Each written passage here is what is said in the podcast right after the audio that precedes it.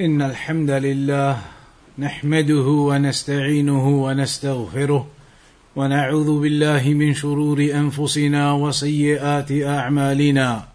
من يهده الله فلا مضل له ومن يضلل فلا هادي له. وأشهد أن لا إله إلا الله وحده لا شريك له. وأشهد أن محمدا عبده ورسوله. أما بعد Tonight then, insha'Allah ta'ala, the title of the lecture, as you will have seen, is The Quest for Knowledge. As believers, it is upon us all to seek knowledge of our religion, to seek knowledge of Al-Islam, because we do not want to be Muslims only by name. As a Shaykh Al-Fawzan, Hafidahullah Ta'ala mentioned, it is not appropriate that a person be Muslim by name only, and that he doesn't actually know anything about his religion, that he doesn't actually have any knowledge at all of the Quran and the Sunnah. That is not befitting, that is not suitable, that is not appropriate, that is not what is required of a believer. A Muslim needs to be a Muslim by the reality of that name. A Muslim upon knowledge. A Muslim who understands his religion, not a Muslim who is ignorant and knows nothing and is only Muslim by name. There is a big difference between being Muslim just by name and Muslim upon knowledge and understanding. The easiest or the simplest thing to understand when it comes to knowledge. And why do we need to seek knowledge? As a Sheikh bin Baz, rahimahullah ta'ala mentioned, that Allah has told us in the Quran our purpose and objective, which is to worship Him. وَمَا خَلَقْتُ الجن والإنس إلا ليعبدون Very simple few steps here. Allah has told us in the Quran that our purpose in life is to worship Him. That's clear. That's easy to understand. Allah has told us that He did not create the jinn or the humans except for us to worship Him. That's stage one. We know that our purpose here in this world is to worship Allah. Stage two, as Sheikh bin Baz mentioned, is that you now need to understand and work out how you are going to worship Allah. You need to work out and understand how to worship Allah so that you can fulfill stage one.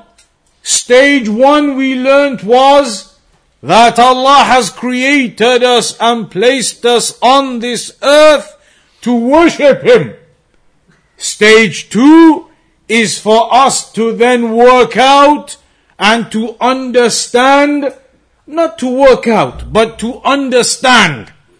To understand and have knowledge of how to worship Allah. So how are you going to do that? You know Allah has created you to worship Him. You know that you need to understand and realize how to worship Allah so that you can do it, so that you can worship Him. But how are you going to understand how to worship Allah then? That's where it comes in, through seeking knowledge. So knowledge is a necessity in the life of a believer. Because only through knowledge can you fulfill what we mentioned in stage one. Only through knowledge can you fulfill the purpose of your existence, which is worshipping Allah subhanahu wa ta'ala. Without knowledge, how are you going to worship Allah? Without knowledge, how are you going to pray every day properly? Without knowledge, how do you know what Tawheed is, what the correct Aqidah is? Without knowledge, how do you give your zakat? How do you know how much to give? Without knowledge, how do you do the fasting of Ramadan? What are the rulings? What you're allowed to do? What you're not allowed to do? Without knowledge, how are you going to perform Hajj? Without knowledge, how can you worship Allah in any way? To worship Allah and to therefore fulfill your objective in this existence, you must have knowledge. And that's why the scholars have mentioned there is a minimum level of knowledge that every believer needs to have. There are different levels of knowledge. Different levels of knowledge. Some levels of knowledge are higher than other levels of knowledge, but there is a minimum quantity that every believer needs to have from knowledge. What is that minimum quantity? Can anybody define, give us a definition of what the minimum quantity of knowledge is that every believer needs to have? The five pillars of Islam, that's an example. What about a definition that would cover all of the examples? The definition would be the amount that you need to be able to worship Allah. That's the minimum amount of knowledge every believer must have.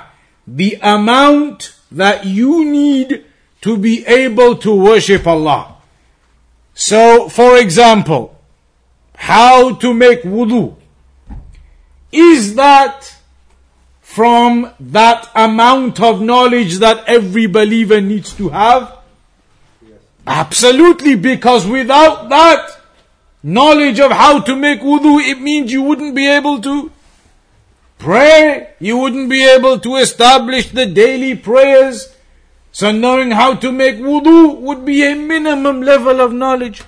Knowing how to pray would be a minimum level of knowledge everybody needs. Otherwise, how are you going to pray? Five times a day? So there are certain things that are minimum levels of knowledge that every believer needs to have. And then there are higher levels of knowledge, more advanced levels of knowledge the further and deeper a person goes. But for every believer, there is a minimum quantity needed, and that is the minimum quantity you need to be able to worship Allah. Meaning, if you didn't have that minimum quantity, you wouldn't be able to worship Allah properly. If you didn't have a clue how to pray, then how are you going to establish your five daily prayers? You haven't got a clue how to make wudu, how are you going to purify yourself? These are minimum levels of knowledge. That's why in the Quran, in the Sunnah, there is a lot of encouragement for all of the believers to gain knowledge to gain knowledge, to gain an understanding of your religion, because ultimately, on Yawmul Qiyamah, on the day of judgment, you are going to be held accountable upon your actions. And your actions that you do in this world are going to be dependent on the level of your knowledge. Directly connected. On Yawmul Qiyamah, you are going to be accountable upon your actions, your deeds, what you did in this world. Your deeds and your actions and what you do in this world are all dependent on the knowledge that you have. And that's why, in fact, in the Quran, Allah told us that knowledge comes first, then your actions. Knowledge precedes the actions. Knowledge and then action upon that knowledge. Anybody able to give us an evidence from the Quran to show that knowledge comes before actions? Which is إن الإنسان لفي خسر إلا الذين آمنوا وعملوا الصالحات maybe but there's a better example maybe better ayat فاعلم أنه لا إله إلا الله واستغفر لذنبك know have knowledge Allah tells us in the Quran فاعلم know have knowledge that there is no deity worthy of worship in truth except Allah and then seek forgiveness. Seeking forgiveness is an action.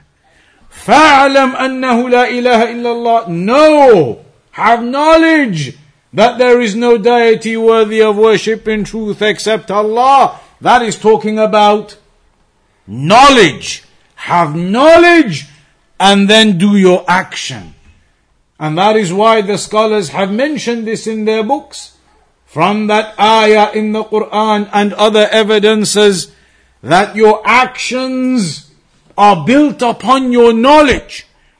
You must have knowledge of how to worship Allah. Once you gain that knowledge of a particular worship, then you can go and do that worship. As Al Imam Al Bukhari mentioned then, Bab Al Ilmu Qabla Al Qawli Wal Amal. There's a chapter he mentioned, knowledge comes before statements and actions. Knowledge comes before statements and actions. Because if you do it the other way around, you try and do something before you have knowledge about that thing, you could and likely will end up making mistakes and errors. And Islamically, that means you may end up falling into bid'ah and innovation. If a person tries to worship Allah without gaining knowledge of that worship and how that worship is supposed to be done, and he goes and does it however he thinks or hears people saying it, then he may end up falling into innovation, misguidance. When you read Al-Fatiha, and at the end you say, غير المغضوب عليهم ولا الضالين When you seek refuge or ask Allah to protect you from the path of those whom Allah's anger is upon, and those who went astray. Who are the ones that go astray? A definition of them. What is the definition of the people who go astray? The ones who try to do action without knowledge. They are waladhalin. The ones who try to do worship but without knowledge. And so they end up doing innovations and misguidances and all types of things made up. Hence, you start to see the importance of knowledge, the importance of understanding the religion, so that our actions we do are based upon knowledge, so that on Yawmul Qiyamah, when we are held accountable upon those actions, those actions will be, insha'Allah, upon knowledge that we learnt and gained in this world. Knowledge from what Allah gave us, from the revelation and the guidance through the prophets and the messengers. So insha'Allah ta'ala your actions will then be upright and they will be in accordance to the Quran and the Sunnah. And so your accountability will be good insha'Allah. You see the connection? Knowledge and action. And that is together. Knowledge and action. As it was mentioned about Surah Al-Asr. Allah told us there, وَالْعَصْرِ إِنَّ الْإِنسَانَ لَفِي خُسْرٍ إِلَّا الَّذِينَ آمَنُوا وَعَمِلُوا الصَّالِحَاتِ That by time mankind is in loss in loss in this world, in the afterlife, except for those إلا الذين آمنوا they have iman وعملوا الصالحات and they do the righteous actions. Having iman means knowledge. Your iman is built upon your knowledge. If you don't know anything about your Lord, anything about Islam, anything about anything, then what Iman do you have? Iman is upon knowledge. Knowledge of Allah. Knowledge of the angels and the prophets and the messengers. Having knowledge of these affairs strengthens your Iman. That's why the scholars say if you want to strengthen your Iman, then the best method to do so is generally seeking knowledge. They have mentioned the best method to increase your iman is to seek knowledge. Because the more knowledge you gain about Allah, who Allah is, who your creator is, the names of Allah, the attributes of Allah, the more knowledge you gain about those things, the greater your iman will become. And the greater your iman becomes, the more actions you will do. And the more actions you do, the more worship you do, the more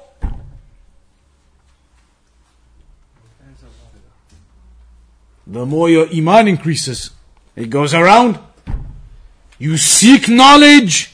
The more knowledge you gain, the stronger your iman becomes. The more you hear of the Quran and the speech of Allah and understand it, the more you read of the Sunnah and the Hadith and Bukhari and Muslim and the Prophet said and the Prophet said, the more you learn about those things, the more your Iman becomes stronger and increases. And if your Iman has become stronger and increased, you will want to do more worship and actions. And if you do more worship and actions, it then also increases your iman even more, which makes you want to do even more actions and worship, which makes your iman even stronger. Hence the believer starts to recognize the importance of knowledge. This isn't something that you should just allow to go over the heads or in one side out the other, thinking we always hear it, we have to seek knowledge. You need to think about the consequences of this knowledge and why the Salaf gave so much importance to it. How much importance the Salaf gave to this knowledge and how much importance the Quran and the Sunnah gave to this knowledge and for us to seek this knowledge great levels of importance. You see, for example, in the Quran, Allah subhanahu wa ta'ala mentions, هل يستوي الذين يعلمون والذين لا يعلمون Can they be equal? Are they the same? The ones who know, have knowledge, and the ones who do not. In the Quran, Allah mentions, can they be the same? Are they the same? Are they equal? The ones who have knowledge and the ones who do not? As Shaykh al-Uthaymeen rahimahullah ta'ala mentioned clearly, clearly we understand what this ayah is telling us. Clearly the answer we know what it is, that definitely the ones with knowledge, they are superior to the ones who do not have knowledge. Because the ones who have knowledge, they are able to do their actions and worship Allah in a far greater manner than the one who has no knowledge or little knowledge. And that's why in the Quran Allah informed us also, إنما يخشى الله من عباده العلماء that the ones who truly fear their Lord from His servants are the people of knowledge. They are the ones who truly fear Allah because the people of knowledge, the scholars, they are the ones who have that in-depth knowledge of who their Lord is. They know about the severe punishment of Allah upon the ones who oppose His commandments. They know of the great reward for the ones who perform the righteousness. They have that in-depth knowledge of their Lord, and so they are the ones who truly have the khashiyah, as opposed to the general servants of Allah, who will not have that level of khashiyah. And there are many other examples which highlight the encouragement to seek knowledge. In one narration, the Prophet sallallahu alaihi wasallam mentioned, من يريد الله به خيرا يفقهه في الدين Whomsoever Allah wants goodness for, then Allah gives that person detailed knowledge of the religion. This is a sign of goodness from Allah for a servant. A sign that Allah wants goodness for you that you are given that knowledge and the doors to knowledge are opened up for you. من يريد الله به خيرا يفقهه في الدين. Whomsoever Allah wants goodness for, then Allah gives him precise knowledge of the religion. Fiqh. When we talk about fiqh, it is not just general ilm. Fiqh is like a precise and detailed and in-depth knowledge. So the one whom Allah wants goodness for, Allah gives him a precise and in-depth knowledge of the affairs of this religion. In another hadith, the Prophet sallallahu alaihi wasallam mentioned, من سلك طريقا يلتمس فيه علما سهل الله له به طريقا إلى الجنة that whomsoever treads upon a pathway, seeking by it knowledge, then Allah subhanahu wa ta'ala makes that person's pathway to paradise easy because of it. How? The hadith tells us that whoever treads upon a pathway seeking knowledge, then Allah will make that person's pathway to paradise easy for him. How? Anyone? How does the pathway to paradise become easy for the one who is treading upon the pathway of knowledge? Because he has khashiyah of Allah. He'll be guided by the righteous actions. Everything we've been talking about so far. If you're treading upon the path of knowledge, you're gaining that knowledge, your iman is increasing, you're worshipping Allah upon that knowledge and understanding, then all of those things are going to be taking you to the path of paradise. Your path to paradise is becoming easy because of your seeking of knowledge, which is increasing your iman, which is increasing your actions, increasing your knowledge and understanding of your Lord. All of that which you are doing upon the path of knowledge is in reality making your path to paradise easy for you. Whereas a person who does not have knowledge, does not know how to worship Allah, does not have the reality of the khashiyah, doesn't understand the affairs, nothing, then his path is somewhat more difficult. His path will become more difficult upon jahl, upon ignorance.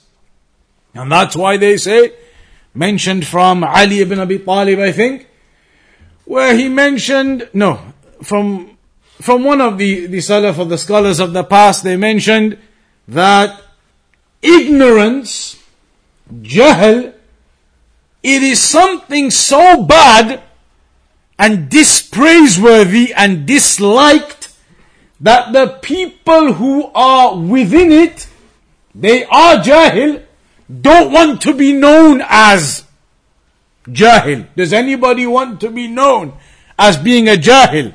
As being ignorant who doesn't know anything? Does anybody want to be known as that? Nobody. Ignorance is such a dispraiseworthy thing that anybody who is actually within it, they are ignorant, they haven't bothered seeking knowledge or anything, they are ignorant, they don't want to, they don't want it to be known. They don't want it to be known that they are upon jahl and they are in ignorance. Such is the dispraiseworthiness of ignorance. Anybody within it wants to wash their hands of it. But the other side of the coin, knowledge is such a praiseworthy thing that even those who are not within it, they don't have the knowledge, want to be known as being knowledgeable. Even the ones who don't have knowledge want to be associated to knowledge. Such is the praiseworthiness of knowledge. Ignorance is so dispraiseworthy, the people who are within it don't want to be known that they are within it. But knowledge is so praiseworthy that even the ones who are not within it want to be recognized and associated as though they are within it. And that doesn't require explanation. All you have to do is go onto YouTube. Sheikh and, and Mufti and everybody's Allama these days. No knowledge, never studied in their lives. Some of them never ever done a single book from cover to cover with an alim. But they are now Sheikh such and such and Mufti such and such and Allama such and such. Everybody wants to be associated into knowledge, even if they don't have that knowledge. It's mentioned in a story, the scholars they used to mention some of the biographies of some of the scholars of the past, highlighting examples of knowledge and how Allah raises the people of knowledge. It's in the Quran. Allah raises the people of knowledge, those who have iman, alladhina amanu, walladhina utul ilm, the ones who have iman and the ones who have been given knowledge, then Allah raises them in rank. It's mentioned in the story, we've mentioned it before in previous lectures, the story of Muhammad ibn Abd al-Rahman al-Awqas. Muhammad ibn Abd al-Rahman al-Awqas. He was a man, or when he was born, he was born disabled or disfigured. His neck was hardly anything there. His head was right into his chest. Hardly had any neck. The way he was born. And so his shoulders were sticking out. This is mentioned in his biography that he was born with his head right down and his shoulders sticking out, and this is the way he was. Physically, his appearance was, as they would say these days, disabled slightly or disfigured. He had this kind of appearance.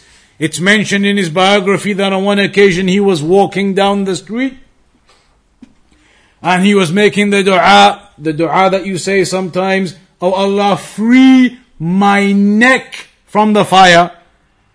Dua in Arabic.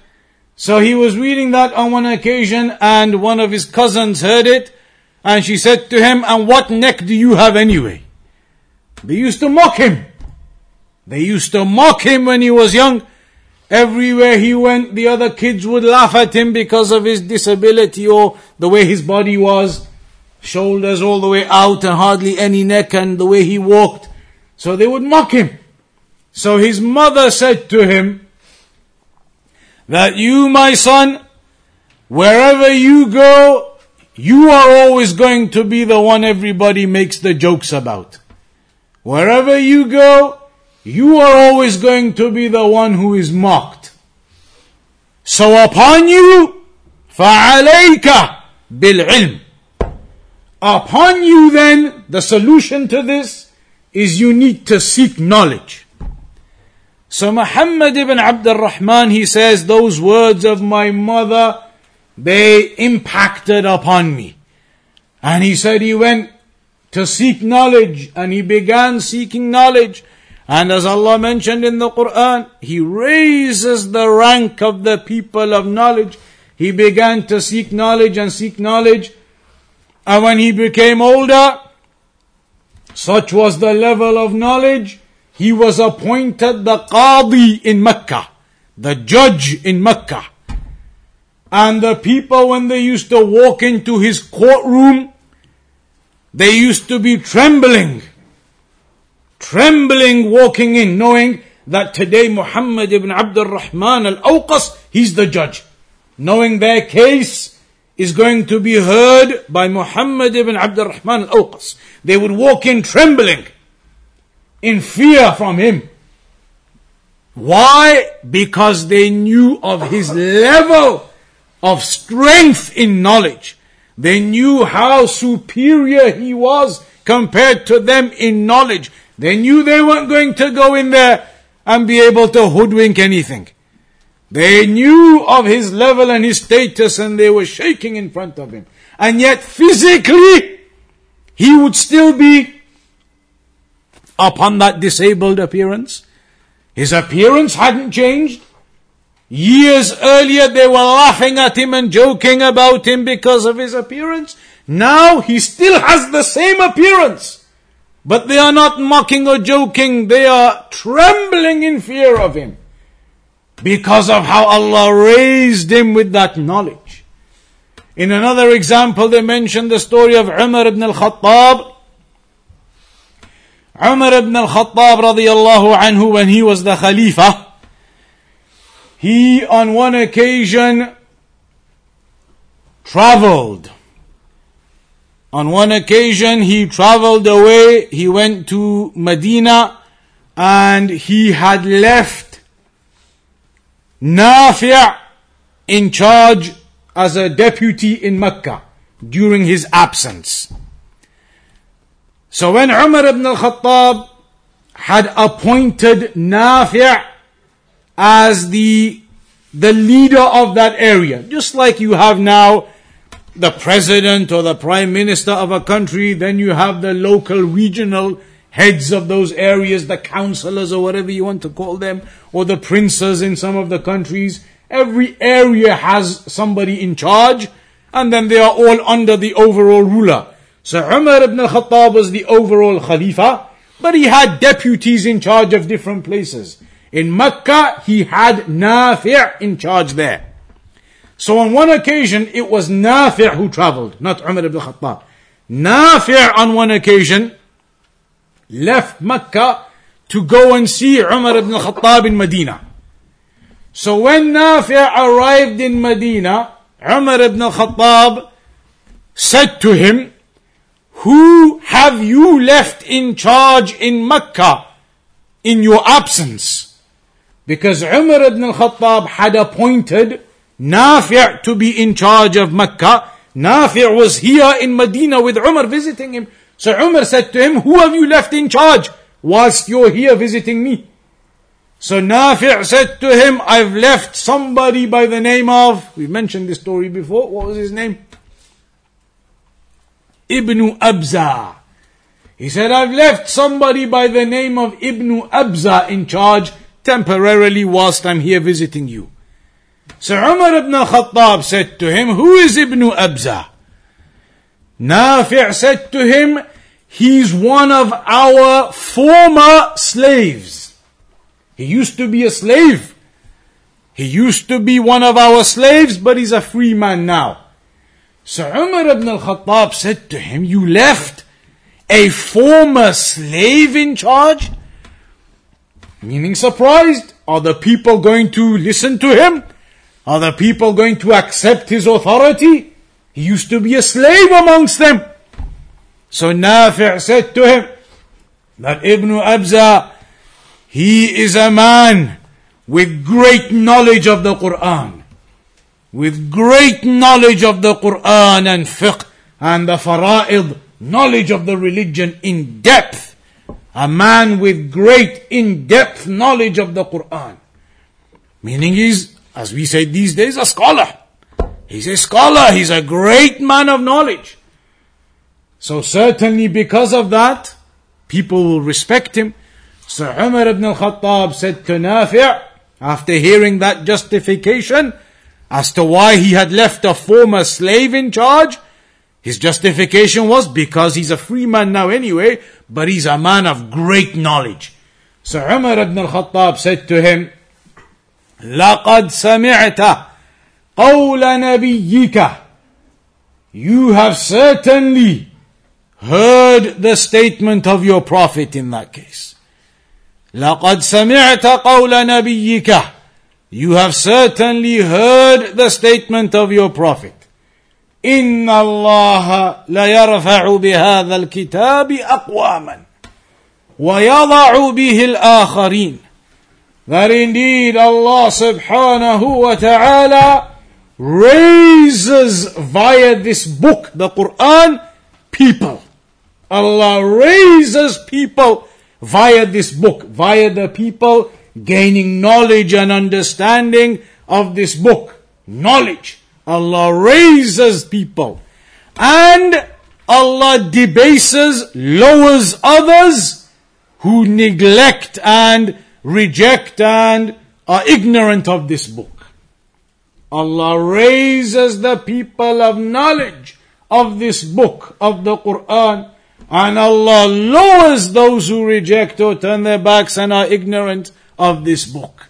So that man Ibn Abza, a former slave amongst them, from his knowledge and understanding in depth of the Quran and of fiqh, from that knowledge he was raised and respected amongst the people of Mecca such that they would give him authority and they would listen to him and he could be in charge in the absence of Nafi'. Again, the scholars they mention that as an example of how Allah subhanahu wa ta'ala raises the people of knowledge, raises those who study and put their efforts into understanding the Quran, understanding the Sunnah. In other narrations, you see the examples of encouragement, encouragement for seeking knowledge. And in fact, it is in the same hadith of the one who treads a path in seeking knowledge. Allah makes his pathway to paradise easy. In that same narration later on, it mentions وَإِنَّ الْمَلَائِكَةَ لَتَضَعْ أَجْنِحَتَهَا لِطَالِبِ الْعِلْمِ رِضًا بِمَا يَصْنَعُ That the angels lower their wings for the student of knowledge for what he is doing. What is he doing? Seeking knowledge of the Quran, seeking knowledge of the Sunnah, learning the Hadith, memorizing, practicing, the angels lower their wings for the student of knowledge, in pleasure for what he is doing, in satisfaction at seeing what he is doing, that he is putting his time into seeking knowledge into wanting to understand the speech of Allah, to understand the Sunnah. And you have to weigh that up and to balance that with what you see in real life examples and you'll know what it means. These days, you see the people, they are out there, you see some of them, all they talk about is mobile phones. He's talking about the latest gadget, he's talking about the latest device and the latest memory and this and that. Technology, some people that is all they know. When you see them, that is all they will ever talk about. Others, they're talking about their cars and this car and that car and this whatever technology you can get in cars, talking about those things and that is all they know and that's their passion and their desire. You could sit with them till Fajr and they'll carry on telling you about all of the different models and specifications. These days, everybody hears and sees on a daily basis the issues of COVID and the issues of vaccinations, how with such passion people talk about those things with passion. And you could sit with some of them till Fajr now and they wouldn't finish. If a person could have that type of passion for learning the Quran, for learning the Sunnah, for learning the hadith, if you had this level of passion, then certainly you would see progress. Certainly you would see that a person begins to build his level step by step, build his level of understanding bit by bit, increasing section by section, memorizing a hadith per week, a hadith per week, per two weeks, memorizing an ayah per day, per two days, every three days, and you'll see after a month and two months and six months and a year the progress a person has made. It all builds up in that step by step. When we were in Medina, in the first year, in the Arabic Institute, and there were students from all different countries, 25 different countries in my class. And there were students from Japan and China and Italy and Venezuela and all the places. And some of these students had never even learnt Alif Ba Ta. They didn't even know Alif Ba Ta Tha. 20 years old. 21, 22. They've come to the University of Medina to start learning and they barely knew if at all Alif Ba Ta some of them. And that's where they began. They began with Alif Ba Ta Tha. They began one by one learning all of these letters, especially some of these countries, Japan, China, other places where the alphabet is completely different. Arabic, they've never seen it. And so they began from the first step, Alif, Ba, Ta. And after two or three years, they had completed the Arabic language to a level that they could now do a degree in Islamic studies at the university. Two or three years of persistent, focused effort. There are stories we've heard of people and I've seen myself people in their 60s and 70s, they start for the first time memorizing the Quran. In their 60s and 70s, they start for the first time to memorize the Quran and they finish it late into their 70s maybe. A person of that age, striving still and finishing the Quran, starting in his 60s, maybe finishing in his 70s, the point is a person needs to have that mental strength because knowledge does not come easily. لا ينال العلم براحة الجسد The Salaf they mentioned, Yahya ibn Abi Kathir, that knowledge does not come with relaxation and ease. If you want to relax, you want ease and comfort, sitting back on the sofa, the reclining sofa at that, relaxing cup of tea, biscuits, whatever it is, knowledge will not come to you on a plate. In that type of situation, only the biscuits and the cakes come to you on a plate. Knowledge does not come with ease in this way. لا ينال العلم براحة الجسد. If you want knowledge, it takes effort and striving, even to the little things. Now everybody has left their homes and has made the journey five minutes, ten minutes, twenty minutes, some maybe hours to get here to attend a gathering of knowledge. That is effort in the path of knowledge and that is minor compared to what the Salaf used to do. What the Salaf did in seeking and searching for this knowledge, then it is what we do is not even comparable. Even if you have to drive an hour or two hours in your car to get to the class, it is luxury compared to what the Salaf used to do. It's mentioned in Al Jarh al Ta'dil at the beginning in the introduction. Some of the scholars of the past, Al-Razi, he mentions that they used to, in those days, of course, in the deserts and the old times, no cars, no nothing, they used to attend a lesson of a sheikh in a particular masjid, and then when that lesson finished, then, like in our example now, on the other side of Bradford, three miles away, there would be another class. So as soon as this one finished, they would start running the three miles, four miles to get to the other side of Bradford, as an example, to get to that class. Because there was a sheikh over there teaching. Then after that one finished, then back to the other end of Bradford, another five miles that way. Start running to get to that one in time.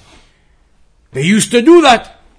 And he mentions on one occasion, we were so busy with all of these classes, going to one class here, another class there, one after the next, and when you have a break in between, there is some time revising over all of the notes, going through all of the the chains of narration, going through all of the hadith, memorizing, revising, working through it all. That they were so busy, he said on one occasion, after we finished a class or something, we were walking and we happened to be walking through the market to get back to the house to revise or to the next class. He said we were walking through the market and as we were walking through the market, there was a succulent fish for sale. A juicy looking fish. Somebody was selling fish in the market. And he said, as we walked through, we saw it and we thought, we should purchase that fish. We'll have that later tonight. So he said, we bought the fish. Bought the fish and we took it. He said, when they got home, they opened up their books, put the fish down, not in any fridge or anything in those days. Put the fish down as it is, 20, 30 degrees, whatever it is. Put the fish away somewhere as best as you can. And they said they were busy yet. They were busy yet put the fish away and they began looking into their notes, into their books, revising, studying, and the whole day went. And they didn't get a chance to cook the fish. So one day, that night it stayed. The next day they thought, okay, next day maybe it'll last one day just about. Next day off to the lessons with the scholars here and there, back home revising, studying. The whole day went, they didn't get a minute to go and cook the fish. They say by the time it got to the third day, and still they didn't have no time to put a fire together, get the fish and cook it and eat it. They ate it raw. Because they had no time. You have an option. Either I can study this chain of narration and learn the details of this chain of narration, or I can go and sit and eat a fish. For the Salaf, there was no, it wasn't even an option. It wasn't even something to think about. In that situation, the fish out of the window, not even given any consideration. The knowledge was the priority. In another example, they mention of one of the Salaf, I forgot who, forgot who the name was. One of the Salaf or one of the scholars of the past in his biography, they say that he used to study and when it came, when it came time to eat, he would have his cup of water and he would have some bread. Bread and water, that's all he had. But he wouldn't eat the bread by taking a bite out of the bread and then having some water and then some more of the bread and then some water, which is how you would eat. He would get the bread, squash it all up into little crumbs into the glass of water. Get all of this loaf or however much he had, squash it all up into the glass of water and then drink that water. Drink the glass of water with all the bread squashed inside. They said to him, Sheikh, Yani with all due respect, what kind of a meal is that? What's going on? Why are you squashing all the bread into the water? Soggy bread. Imagine doing it soggy bread in that, just pieces of soggy bread, and you're drinking that down. Why? He said, listen, if I have to eat the bread separately, and I have to take some bites out of the bread, and then you take some sips of water, and you have some more of the bread, as people eat normally, take some more, and then take some sips, that's going to take me at least twice or three times as long to finish that meal. But if I grab all of the bread, squash it up in there, gulp it down, it's done within 10 seconds. Done, finished, back to the hadith again. And these are real stories. This is what they used to do. Imagine to that level, to that level, you would think, okay, a piece of bread and water, it's going to take me two minutes. But two minutes compared to 10 seconds is a big difference. If you talk about it in percentages, that's a massive difference. So they wouldn't do it. He would drink it in one go. Even in our time. Al-Shaykh Al-Albani, rahimahullah ta'ala, the story about his library. When a Shaykh Al-Albani was getting his library fixed, personal library uh, uh, that he had, he was getting the door fixed or some work done, and when the person came to fix the door on his library, the Sheikh said to him, Make sure that you put the door to the library as a push door. I want to be able to open it in and walk into the library. Don't make it that I have to pull it out and then walk into the library. The architect or the carpenter, he said, well, this particular door, this location, it doesn't make a difference. What's the big deal? I can do it this way, that way. I mean, what's the big deal about a push door? Sheikh Al-Albani said to him, if you make it the hinges so that I can push the door in and walk in, that will be a lot quicker for me every time I go into my library.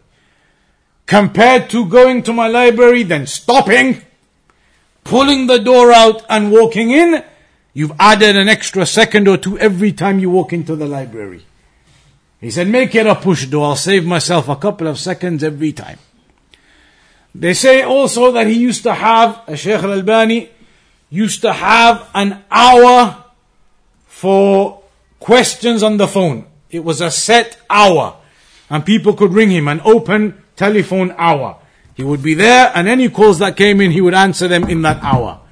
They say on one occasion, whatever the hour was, 5 p.m., 6 p.m., for example, on one occasion, somebody rang him two minutes before the hour began. Obviously, the person thought, let me get in there first before the, the lines get jammed up and everybody's ringing. I'll quickly ring right now, 458. I'll get in there first. So the phone rang and the sheikh answered it. And the person said, I'm a questioner. I'm ringing for the one hour question time. I'm using that opportunity. I've rung for a question. The Sheikh said to him, actually it's two minutes left before that one hour question time begins. These two minutes are my private study time yet. You can call in two minutes. two minutes of private study time yet. And the scholars, we saw this type of thing ourselves. We saw it ourselves in Medina. That sometimes in the Haram, in Al Masjid al Nabawi, you may go to a scholar, you see them come in for the prayer, so you go, give salam, you want to sit and ask some questions and things. There were times when some of them used to say, please forgive me and just excuse me for the moment. I have personal dhikr I need to do. I have uh, other supplications, du'as, some study. I need this time. Please excuse me for the moment. Not because they were just sitting relaxing, they wanted to relax. No. Because they had certain things they needed to do. Maybe it was time for one of the times of the adhkar of the day. And they would say, excuse me for a moment. Shaykh Muhammad al-Banna, rahimahullah, before he passed away, he was very elderly in age, in his 90s. So on one occasion we saw him in the haram in Mecca, went up to him to sit with him to ask questions. And after a minute or so, after we went and gave the greetings, etc., he said, please excuse me if you don't mind. He said, I'm very old in age, and he had the Quran there. He said, I need to recite. Very old in age. I have one foot in the grave already. I need to increase in my good deeds. Allow me to have this time for myself so I can recite the Quran and every letter is for 10 rewards. Allow me to have this time to increase in my deeds, to increase in my actions, in reciting the Quran. For every letter is 10 rewards. And they would do this, and it is well known. So time is precious. When you think about what we said before, the accountability, the accountability on the actions that you've done in this world which are based upon knowledge. When you die, we know that all of your deeds, they are now stopped. The opportunity is gone now. Your opportunity for good deeds and actions is finished. Except one of the exceptions, there's a, a few exceptions. One of them is knowledge. You carry on getting the reward for your knowledge even after you die. As the hadith mentions, إذا مات العبد انقطع عنه عمله إلا من ثلاث. When a servant dies, all of his actions are cut off except three. صدقة جارية, ongoing charity. علم ينتفع به knowledge which is benefited from after his death وولد صالح يدعو له and a righteous child who makes dua for him so note one of them is the knowledge that is benefited from he dies and he leaves behind knowledge and the people carry on benefiting from that knowledge even after he dies and is gone then he continues to get the reward for that knowledge which he spread and the people they learnt and they are benefiting from and they are spreading and teaching continues to gain the reward for that knowledge. And this shows you the virtue of knowledge that it is one of the actions that continues to gain reward for you even after your death. So it's important for every believer to understand the virtue and the great level of importance this knowledge has. The prophets and messengers, when they died, they didn't leave behind wealth or money. They didn't leave any wealth or money. That wasn't what they bequeathed. What they left behind was knowledge. Al-Anbiya لم يورثوا درهما ولا دينارا انما ورثوا العلم فمن اخذه اخذ بحظ وافر that whomsoever uh, that the prophets they did not leave behind wealth the inheritance people die they leave behind money as inheritance the sons and daughters take the money the prophets did not leave behind money they left behind knowledge إنما ورثوا العلم فمن أخذه So whomsoever takes that knowledge, then he has certainly taken something of a great proportion for himself. Because in this world, from all of the things that you can take, The most noble of them is knowledge. The one who takes that inheritance from the prophets of knowledge, then that is the greatest of affairs that you can take. So give importance and think carefully about these matters. It is not casually that the scholars regularly, continuously encourage the people to seek knowledge, encourage the people to learn about their religion. You have a Sheikh Abdul Muhsin al Abbad in Medina when we used to be there teaching six days a week in his 80s, 90s coming up. A man of that age, six days a week.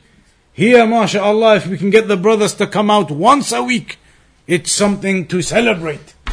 That the brothers, they came to a lesson once a week, or twice a week, three times a week, hero status. But there, a Sheikh Abdul Muhsin Abbad, a scholar of that age, six days a week, blind almost he was now, physically as well, had to sit on a wheelchair when we first went. His eyesight was okay, he was walking, and as the years went on and he became older, his eyesight worsened, physically he had to sit on a wheelchair, but still, six days a week, six days a week, coming and teaching in the haram, going through the Sunan of Ibn Majah, Bukhari, Tirmidhi, Abu Dawood. You have the other scholars there as well. A Shaykh Ali Nasr al-Faqih, he used to come to the haram regularly two, three times a week. In the Hajj and Ramadan time on a daily basis. You have Sheikh Ubaid al-Jabiri teaching. He used to teach sometimes lessons two hours, three hours, one sitting. Al-Qawa'id al-Arba' The four fundamental principles. Some of you will have done that book. And when you've done that book here with one of the students maybe, you've probably done it over six sessions, seven sessions, maybe ten sessions. Al-Qawa'id al-Arba'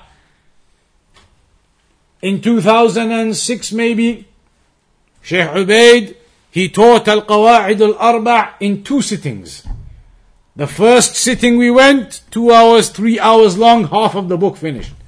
Next day we went, another two, three hours, the second half of the book finished. The whole book finished in two days, two sittings. Two hour, three hour sittings for the scholars, and they are in their older ages now. 60s and 70s and 80s, and they are sitting there for three hour sittings. On one occasion, there was a conference, we'll conclude upon this. There was a conference in Medina, they have conferences quite regularly there as well, where all the mashayikh they come and they participate. In one particular conference, one of the mashayikh, he was teaching Kitab al-Kaba'ir of al-Dhahabi the book of major sins of Al Imam al Dhahabi, and it's a reasonable sized book. This conference was only scheduled for one week, seven days. And this particular sheikh, he had the slot of after Fajr. His slot was after Fajr, and his book was the book of major sins of Imam al Dhahabi. Seven sessions, one week only the conference. To finish that in seven sessions, you're doing very, very well. It's a long book to try and finish in seven sessions. In this country, impossible.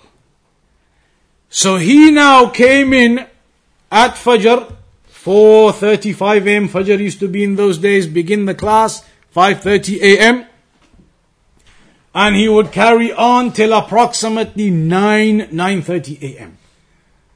We would be sat there, you've been sitting now for one hour, 10 minutes we would be sitting there continuously for nearly four hours. No break in between after Fajr, no prayer to break it up and get a small break or anything, coffee break, nothing. In fact, the students, they said to him when he did that for the first two days, four hour sittings. The third day, the students, they said to him, the second or the third day, somebody sent him a note and the Sheikh read it out. He said, I've got a note somebody sent me. I'd like to just share it with you all. Somebody suggested that maybe we should do two hours and then we should take a small break, get some tea, get some drink, take a small 10 15 minute break, and then come back and do another two hours. A reasonable suggestion. The Sheikh said, but no, but no, we are going to finish the class.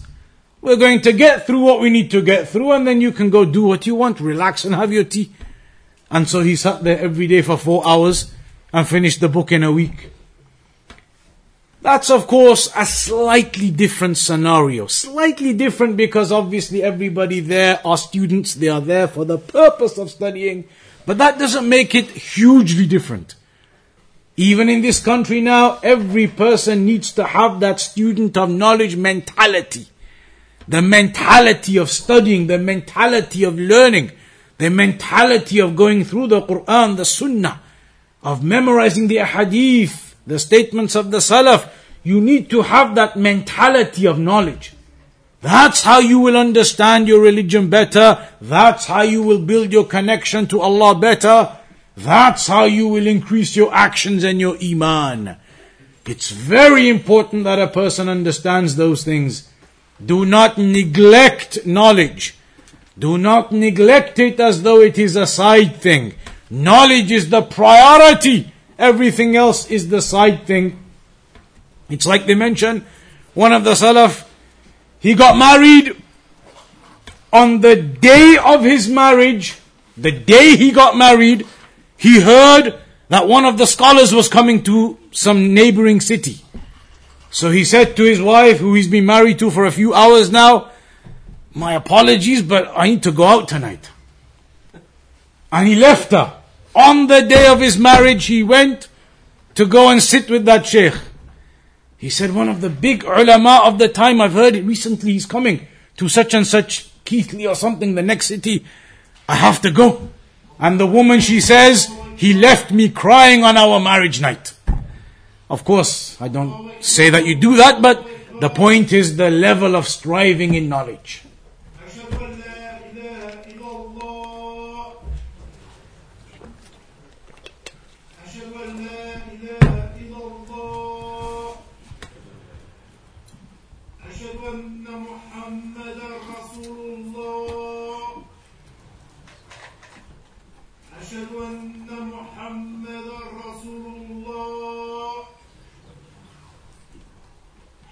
دعواهم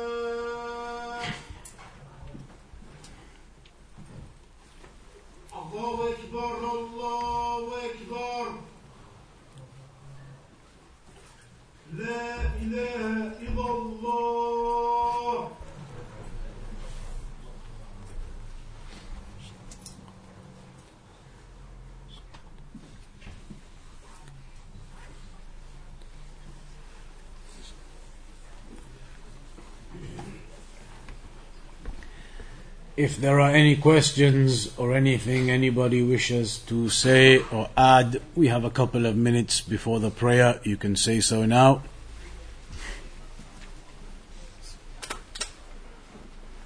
Um,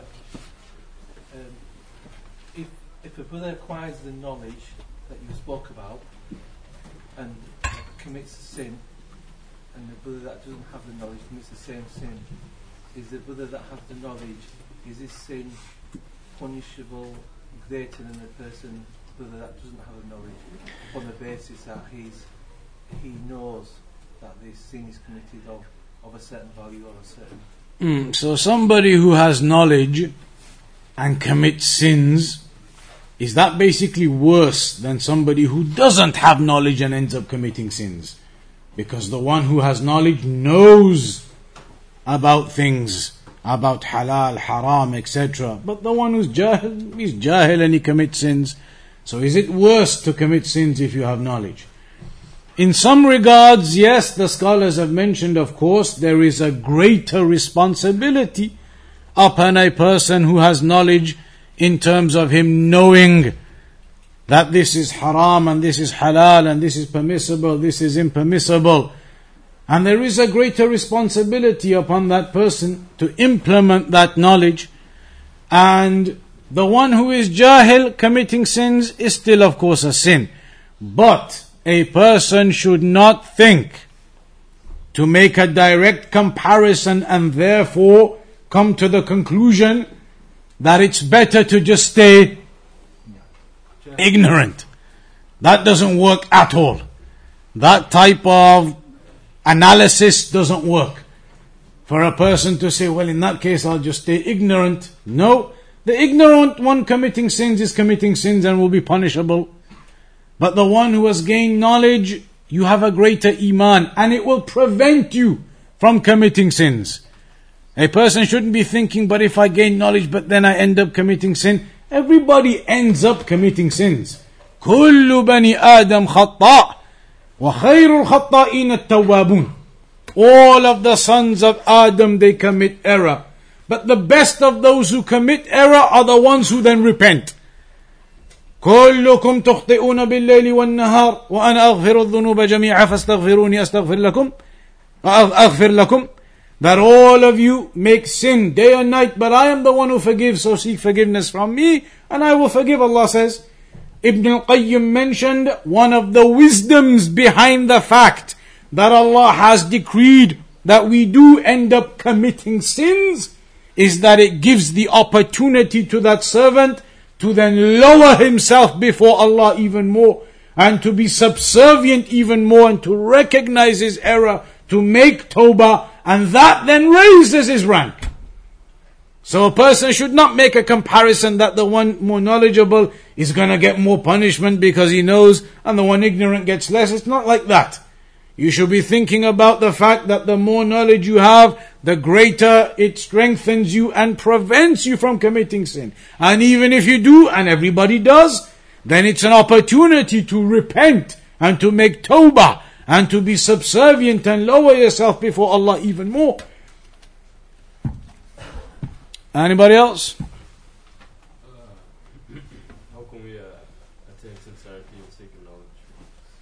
Sincerity in seeking knowledge. The, they used to say, your actions can only be valid and good if they are based upon knowledge and your knowledge is only going to be valid and good if it was sought upon sincerity. Sufyan al-Thawri or Sufyan ibn Uyayna, one of them he mentioned that we sought knowledge without knowing the reality of sincerity initially, but then we sought it knowing the reality of sincerity. And then he said, um,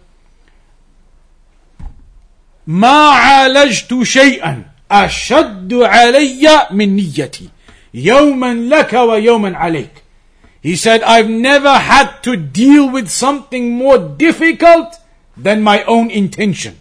One day it's with me, pure, sincere, and one day it starts going against me. I never had to deal with something more difficult than my own intention, my sincerity. One day with me, one day against me. So the Salaf, they used to say, you need to purify your intention for that knowledge. But this is where you come back to the circle again.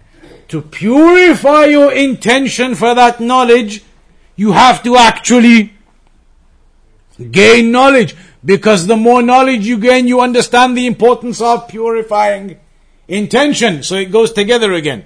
You begin with sincerity and you start seeking knowledge. The more knowledge you gain, the more understanding you have and the need for purity, then the more your intention becomes more sincere and purified and better. So it goes hand in hand. A person seeks his knowledge knowing he's doing it for the sake of Allah, not for the sake of the people, not to turn the heads of the people towards him, not riya'an and sum'atan, showing off and wanting the people to say such and such, mashallah such and such this knowledge and that knowledge, not doing it for those reasons, but doing it sincerely because you know this will aid you in your actions and that will ultimately, by the mercy of Allah, be your means of salvation in the afterlife. Anybody else?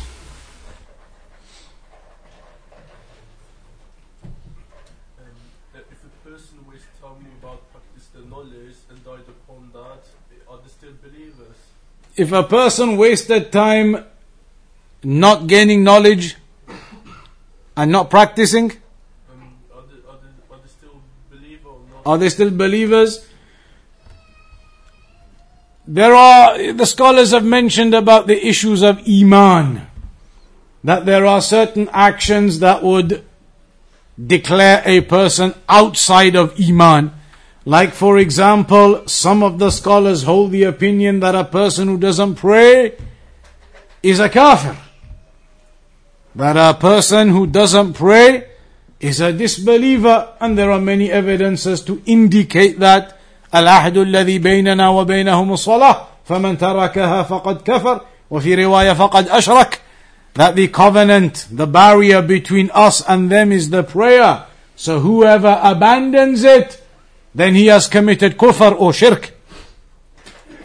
That's a clear narration highlighting the difference between the believers and the non-believers.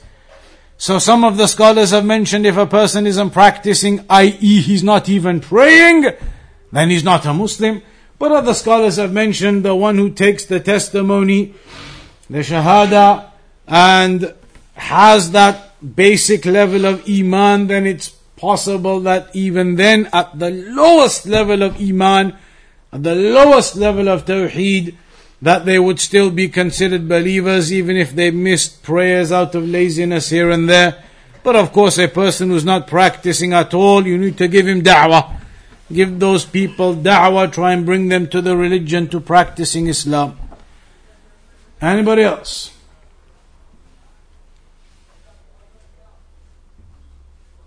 In that case, we'll conclude upon that then And we'll pray inshaAllah ta'ala and until the next gathering. وصلى الله على نبينا محمد وعلى آله وصحبه وسلم.